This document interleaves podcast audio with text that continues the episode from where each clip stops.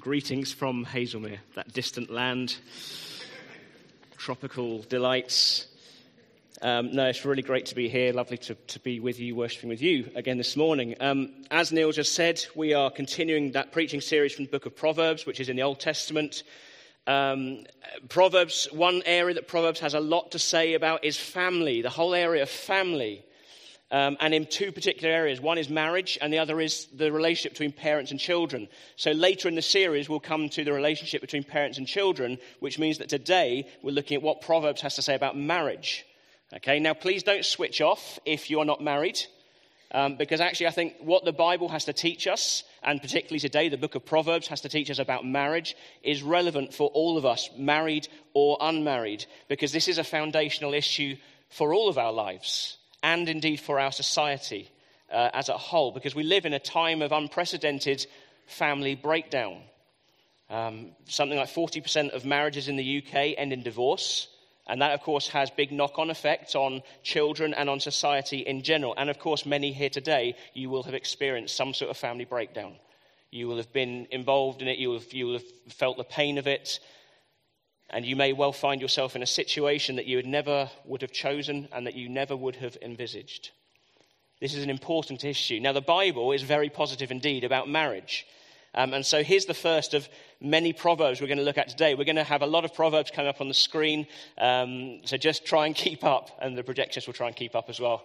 Olu, you're doing a good job. So Proverbs 18:22 says, "He who finds a wife finds what is good and receives favour from the Lord." I heard a few amens there from, yeah. Receives favour from the Lord. That doesn't mean, of course, that if you're not married, you don't receive favour from the Lord. That's not what it's saying. But marriage, as God designed it, is a good thing. It's a really good thing. It is a gift. It's a source of blessing. And it is something that will benefit families. Marriage is the foundation of the family. And it will benefit society as a whole when it's done right. And I think it's really important that we're clear on that in a society that really, frankly, is pretty confused about family, about marriage, what is family, what is marriage, the definitions of those things, and where there's a prevailing attitude which is pretty negative towards marriage. It's kind of a thing of the past. Well, the Bible starts and ends with marriage, and marriage is God's idea, and it is a good thing. However, we know, of course, that marriage can go very wrong indeed. And Proverbs is very down-to-earth about this. Proverbs gives us an insight into what marriage can be like when it's not quite going right, when things go a bit wrong. So Proverbs 21:9 says, "Better to live on the corner of a roof than share a house with a quarrelsome wife." Now let me just, before gentlemen, you start looking sideways, let me just make this point. The book of Proverbs is, the whole book is framed as being advice from a father to a son, which is why these Proverbs have a male emphasis. It's why it talks about a wife. It could equally read a quarrelsome husband, okay? So just understand that, and that will apply to all the Proverbs we read. Okay, so here's another one, Proverbs 21:19. "Better to live in a desert than with a quarrelsome and ill-tempered wife or husband." Okay? Proverbs 12:4, just the second part of this proverb says, "A disgraceful wife is like decay in his bones." Clearly, marriage can be extremely painful. It can be very painful when it's going wrong, if you're joined fundamentally to the wrong person, which means, of course, that a massive aspect in how marriage goes is the choice that you make of who to marry. And so for some of you, that's too late, but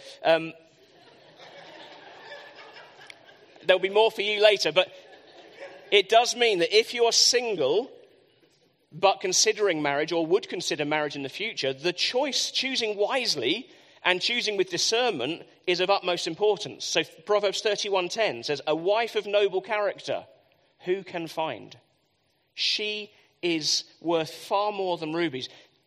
A spouse of noble character who can find, that is worth far more than rubies. That is a precious, precious thing. This is one of the biggest decisions you will ever make in your life, and there are traps to watch out for. Okay, some blind spots that can easily lead to an unwise choice. So I just want to spend a bit of time talking about that. So Proverbs 31 verse 30 says, "Charm is deceptive and beauty is fleeting, but a woman who fears the Lord is to be praised." Right? One trap that we can very easily fall into is to be so attracted to someone physically that it blinds you to everything else that is important. You know, kind of, she is the one. I look at her. Look, she's so beautiful. She makes me go weak at the knees. She's amazing. I'm so in love with her. Wow, that's great. What's her name? I can't quite remember. Now, obviously, that's a bit of a parody. The point is, beauty is fleeting. Physical beauty doesn't last. I can tell you one thing. She will not look like that in 40 years' time. Okay? Now, I'm not saying, of course, that physical attraction isn't important. It is important. It really is. I mean, it wasn't the dynamism of her conversation that first attracted me to my wife, Suzanne. Certainly wasn't the dynamism of my conversation, because I don't have any. But I really, really fancied her. Okay, that's what caught my eye. That's what first attracted me to her. I really fancied her. I think on her part, it was a purely physical thing. I mean, who wouldn't...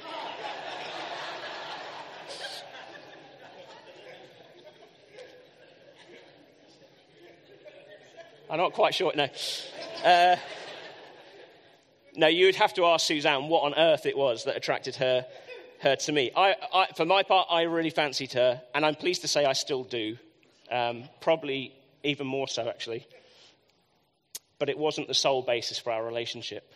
It wasn't the sole basis for getting married, because actually in Suzanne, as I got to know her, I had the opportunity to get to know her, talk with her, see her, I saw a woman of God.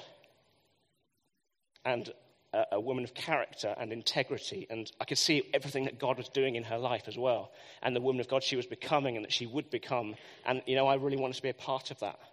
I want to be involved in that. There has to be, you know, that was a very attractive thing for me. There has to be so much more than just physical attraction. And I guess it seems like a very obvious thing to say, but I also know how easily the human heart is lured by beauty, how easily we get steered off course by vanity. It's what caused all the problems right in the beginning.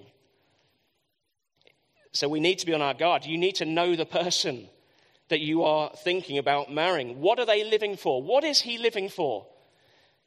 And what I mean is, what is he really living for? Not just the face that he presents on the first few dates. You know what? I pretended to be interested in exercise for Suzanne. I went to circuit classes. As soon as we were married, I haven't been near a circuit class since, okay?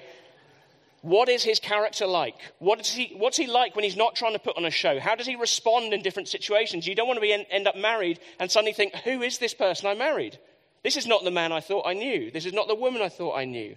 Charm is deceptive. Beauty is fleeting. Don't be deceived. It's kind of like buying a Ferrari because it looks beautiful without taking the trouble to first find out someone's put a lawnmower engine under the bonnet. Or as Proverbs 11:22 puts it, very eloquently, like a gold ring in a pig's snout is a beautiful woman who shows no discretion, right? You get the picture. Beauty can hide all sorts of ugliness, and charm can as well. Charm is deceptive and beauty is fleeting, but a woman or man who fears the Lord is to be praised. Surely the most important thing you're looking for, if you're a Christian, if you're a follower of Jesus, and therefore you would say he is at the center of your life, your faith is the most important thing in your life, surely the most important thing you're looking for is faith. Proverbs 19:23 says, the fear of the Lord leads to life. It leads to life. Why would you go out with or marry someone who doesn't share in that most foundational, that most central of beliefs, that life itself, fullness of life? And contentment and satisfaction comes alone from knowing God through Jesus Christ. It's very difficult to when your life revolves around that, to be compatible with someone who doesn't. And I know people are in that situation. This is not having a dig at you at all. But as a Christian, the choice of who to marry is a spiritual choice, or the choice of if to marry is a spiritual choice. It has to be. I'm sure you're aware of other teaching in the Bible, like 2 Corinthians 6:14, do not be yoked together with an unbeliever. That's very explicit. If you're a Christian, don't get married to someone who's not a Christian. And I guess a lot of Christians really don't like that verse because it kind of narrows the possibilities. Or you might say, faced with that kind of thing, but you just don't understand. You know, this person is perfect. She's perfect, and I've fallen in love with her. And it just feels so right, as if falling in love is something that just happens to you completely outside of your control. You know, that's really dangerous thinking because, of course, if that's the case, you can just as easily fall out of love. It's out of your control. What happens then? What have you got left? Be careful of that way of thinking. oh, but he's perfect for me. No, he's not. One, he's not perfect. And two, he's not perfect for you if there's not that strong shared faith. It will lead to, it'll be really difficult. And there are people who would be able to tell you that firsthand. Now, maybe, it might be that if you're single, you're feeling a bit irritated by this, or a bit defensive, or you think it's a bit patronizing, you know, it's all right for you, you're married, it's all right for you to talk to me as a single person. I understand that, I really do. But do you get defensive when anyone challenges you or offers advice in this particular area, or challenges you about a particular relationship you're in or that you're thinking of getting into, and you respond with, but it's none of your business. You don't understand. I'm in love. I love him. I love her. How dare you try and interfere? Just, butt out. This is true love. Well, Proverbs 12:15 says, the way of a fool seems right to him, but a wise man listens to advice. Don't be a fool about this. This is too important. Listen to advice. Listen to wisdom. I'm not saying I'm particularly wise, but this is wisdom. And if you find you get defensive when someone you trust, and you can apply this to all areas of life, by the way, when someone you trust brings a note of caution about a relationship, and I do mean someone you trust, not just anyone, because you can always find voices that will tell you what you want to hear, but when someone you trust tells you something maybe you don't want to hear, how do you respond? Listen to them. Listen, don't be defensive. Take it as a checkpoint. Take it as an opportunity to reflect, to think carefully about this. Seek wisdom and listen. Proverbs 22:3 says, a prudent man sees danger and takes refuge.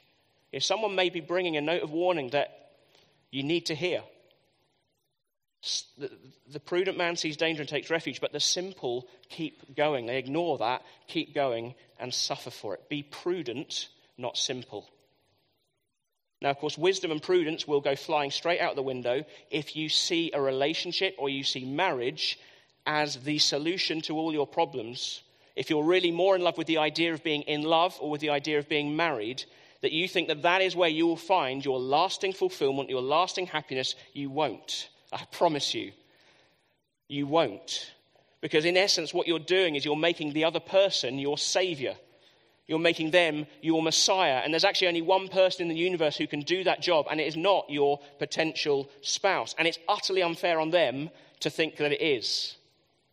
If you think that being married is the solution to all your problems, if I can meet that person, get married, then I'll be happy, then I won't be depressed anymore, then my life will be good, then I'll start taking things a bit more seriously, I'll start coming to church more, or whatever it might be. If you're more in love with the idea of marriage, one, it will lead you into an unwise choice. You won't be employing wisdom in your choice. But two, it will crush the other person. The weight of your expectation will crush the other person because they will not be able to fulfill what you want them to fulfill. And it will crush your marriage and eventually you. So it's so important to know what you are looking for in a potential spouse. Know what is important. Faith, character, integrity, and yes, physical attraction. Those things are important, but also know what is not important. Don't be someone who raises the bar so high that you're actually looking for something that doesn't exist. She has to have this colour hair, this kind of face. She's got to be from this country. She's got to have these interests. She's got to have this name. She's got to appear miraculously on my doorstep. Then I'll know it's the one from God. No, don't do that either. Know what is important, know what's not important, and seek wise counsel from others. So I must move on from that. I hope if you're single, that wasn't patronizing. It's just trying to apply wisdom to a really important decision. So let's look briefly at what Proverbs tells us about the nature of marriage. Okay, so in Proverbs 2, this father is telling his son about some of the things that wisdom will save him from. And then in chapter 2, verses 16 to 17, he says, wisdom will also save you from the adulteress, from the wayward wife with her seductive words, who has left the partner of her youth, this adulteress who has left the partner of her youth and ignored the covenant she made before God. And then in chapter 5, and this is still in the context of avoiding adultery, 5:18 says, the father says to the son, may your fountain be blessed and may you rejoice in the wife of your youth. So you've got this adulteress who has abandoned the partner of her youth, ignored the covenant she made before God, and then you've got this son being told to rejoice in the wife of your youth. This speaks of permanence. Permanence in marriage, that this is a covenant relationship, that this is a lifelong relationship. You know, the vows that you make on your wedding day are not actually about how you feel now. They're promises of how you will love that person in the future and in all circumstances. Now, a quick caveat here. There are, of course, circumstances where separation is right and necessary. If there's abuse, if it's an abusive situation, if there's desertion, things like that. There are those situations, of course. Okay, I'm not saying otherwise, but marriage is a covenant made between two people in the presence of God for life. This is why it's so important to be wise in who you choose to marry. And it's why if you're going to be married here at King's, you first have to go through marriage preparation. So you go in with your eyes open. But you know, even when you go in with your eyes open, you very quickly come to realize when you get married that this is two histories colliding. It really is. It can be a collision. Worldviews, values, assumptions, habits, ways of doing things, ways of thinking that are different, that maybe you had not appreciated were different before.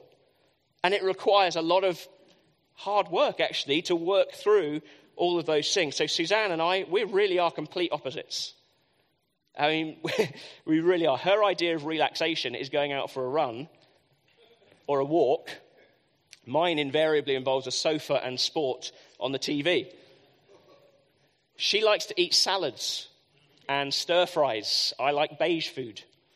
For those of you who know the Myers-Briggs personality indicator, I am an ISTJ. She is an ENFP. Complete opposites. She wants to talk about stuff. I don't really. She wants to talk about a problem without necessarily having to find a solution. That's just bizarre. That's weird. What's that about? You may well have seen this video before I'm going to show you now, but I think this expresses very well what I'm trying to say.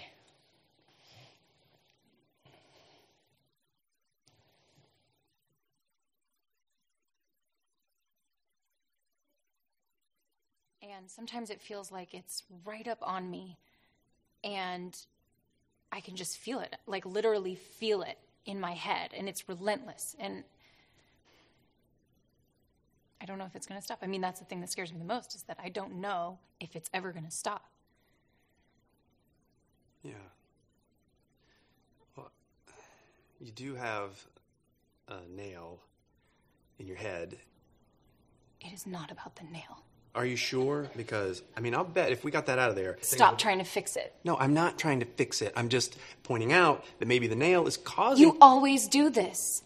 You always try to fix things when what I really need is for you to just listen. No, see, I don't think that is what you need. I think what you need is to get the nail out. See, you're not even listening now. Okay, fine. I will listen. Fine. It's just...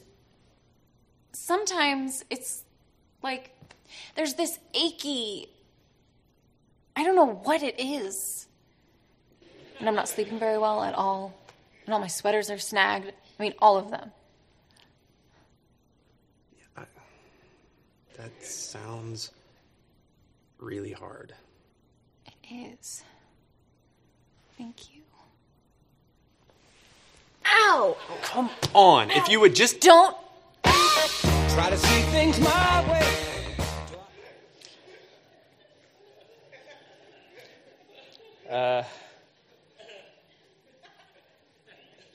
Uncomfortably realistic.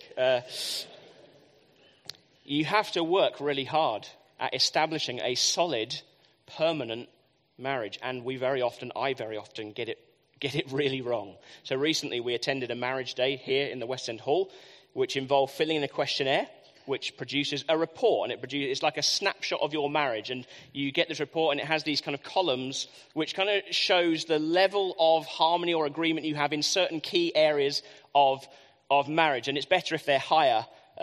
Let's just say I was really glad that these columns were labelled growth areas, rather than how did you two ever get together areas. We've still got a lot of growing to do in our marriage, but... It is underpinned by a commitment to permanence. the vows that we made on our wedding day and absolutely mean them. Commitment to permanence that goes way beyond feelings or differences. So here's how C.S. Lewis puts it in Mere Christianity. He says, being in love is a good thing, but it's not the main thing.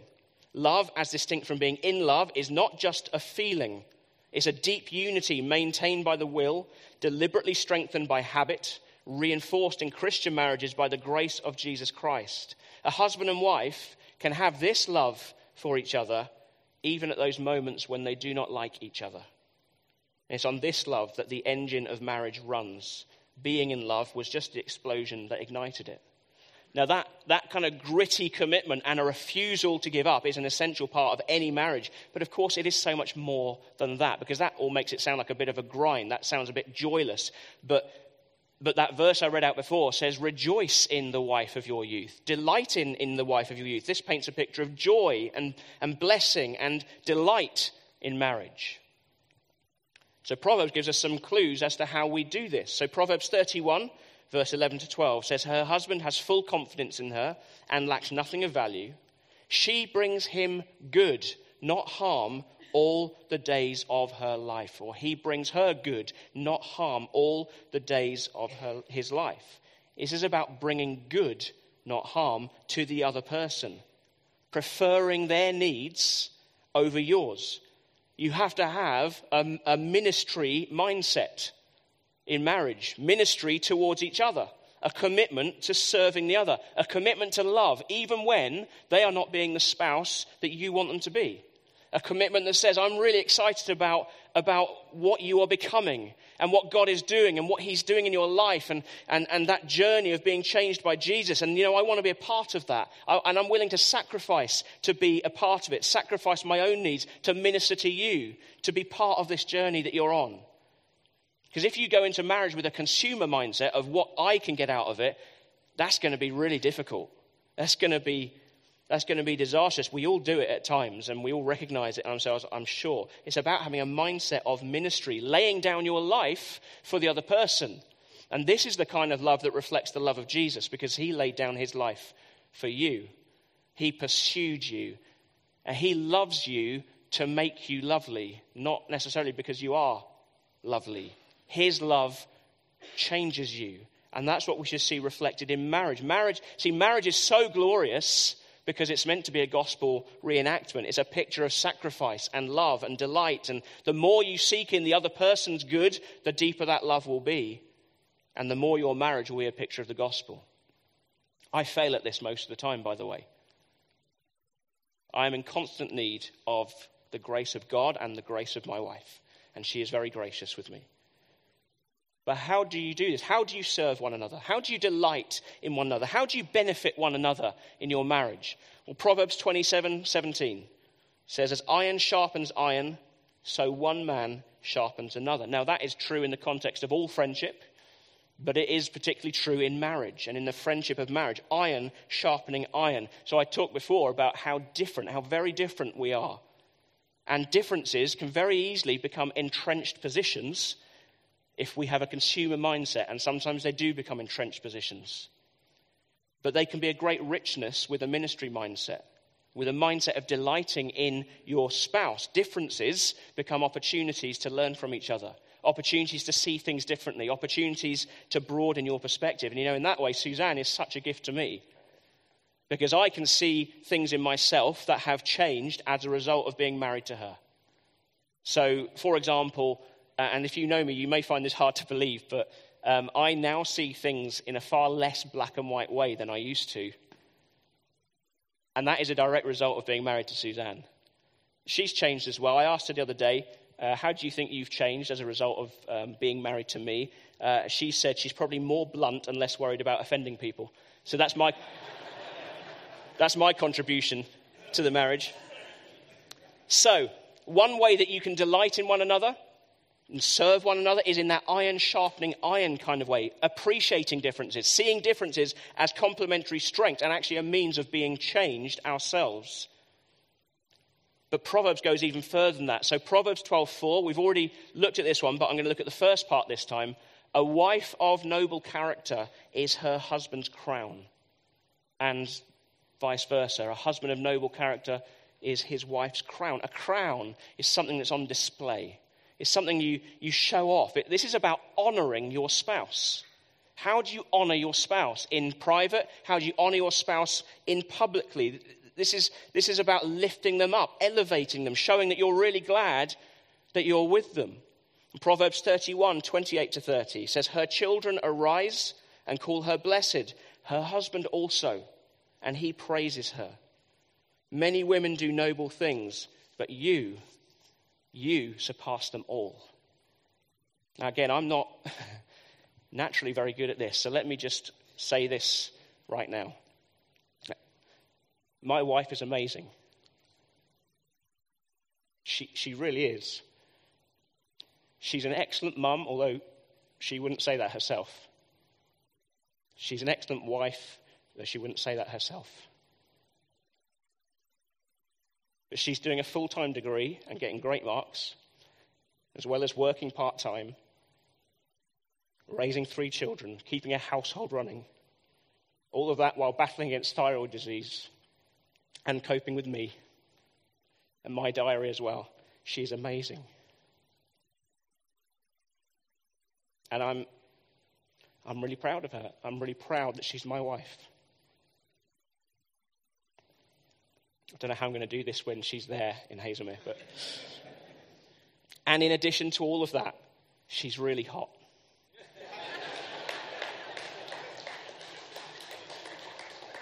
I've just gone and ruined it, haven't I? On the subject of hotness, I must mention sex. I would like to talk about sex a lot more today, but time doesn't allow. So let me just make a point about this. So people often think of God or Christians as having a fairly negative view of sex, and certainly God places restrictions on sex in terms of the context in which it is to be enjoyed, which is within marriage. But negative? Are you kidding?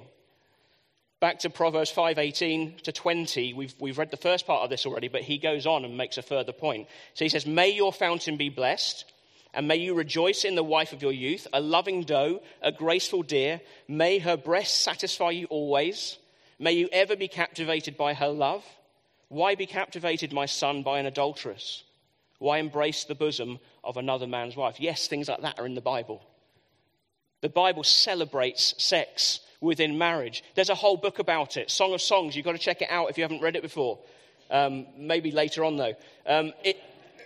The Bible sets a context of sexual joy in marriage. Now, where I took that from, Proverbs 5, the chapter, if you read it, is really warnings against adultery.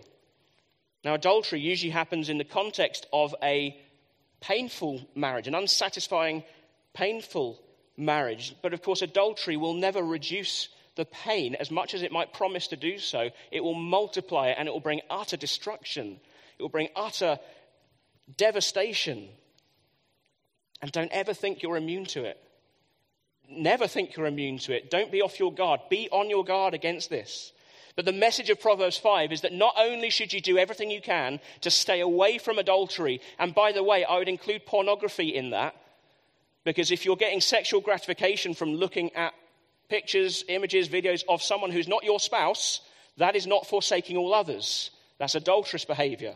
So Proverbs 5 says you should do everything you can to stay away from adultery, everything you can to stay away from things which might lead to adultery. You know, the workplace kind of flirtation, that sort of, be wise, flee from it, run a mile from it, know the signs. But it actually says the best way, not only avoiding it, but the best way of making adultery completely unattractive is to have a great sex life within your marriage, to have a joyous sex life within your marriage. So married couples, there's something you can go and practice. That is another big part of delighting in one another. Now, let me say this. If you're experiencing difficulties in your marriage, get help quickly. Don't wait. Get help. Don't allow difficulties to grow into insurmountable obstacles. Marriage is hard. It is hard work sometimes. We have people in the church, we have resources in the church that can help you. So seek help. That's not an admission of failure. That is a desire to have a strong, God-honoring marriage, a marriage that reflects the gospel. It's a good thing. And of course, for some, maybe today has been a bit uncomfortable or a bit painful because you've messed up. Maybe you carry feelings of guilt, memories of pain, memories of regret, or maybe you've been wounded by what has been done to you, and it feels like an open wound, or maybe you're grieving because your spouse has died. Remember, at the heart of Christianity is a God of grace. You can find grace, you can find forgiveness, you can find healing, you can find comfort at the cross. Because he didn't come to condemn you, he came to save you. He came to give you fullness of life and to restore you to fullness of life. And that's really where I want to finish, by having our eyes fixed there in the right place. There's so much more that we could say about marriage. I've just tried to show you what I think Proverbs tells us about marriage, but there's so much more the whole Bible tells us about marriage. But it can all get a bit overwhelming. Like, how do I do this? Because I know what I'm like. I know how selfish I can be. This is really hard. I can't seem to get this right. But we're not meant to live with our eyes turned inwards. We're not meant to live with our eyes on ourselves. That will lead to despair, ultimately. But actually, the whole Bible is about a marriage. It starts, as I said earlier, it starts with a marriage and it ends with a marriage. The wedding supper of the Lamb that is described in the book of Revelation. That if you're a Christian, you will be part of. You are part of. It's the story of a marriage. It's a story of God's people who were utterly unfaithful, completely adulterous. We turned our backs on him. But God pursued us. We were rescued, we were redeemed by the perfect groom who came looking for his bride, and he paid the ultimate price to have her for himself.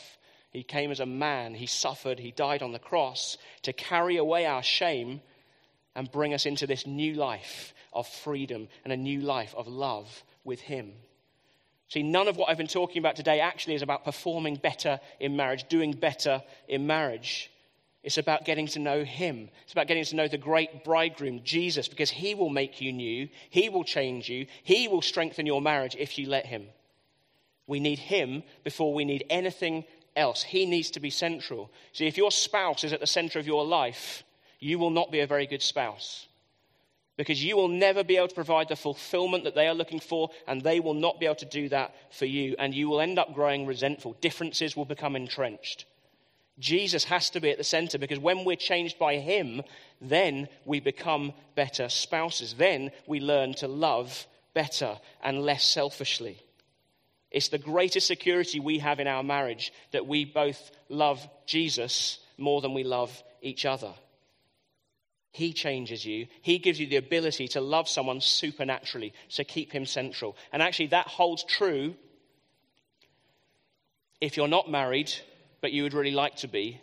Is Jesus at the center of your life? Because unless you're relatively happy as a single person, finding fulfillment in Christ, you're going to find marriage really difficult.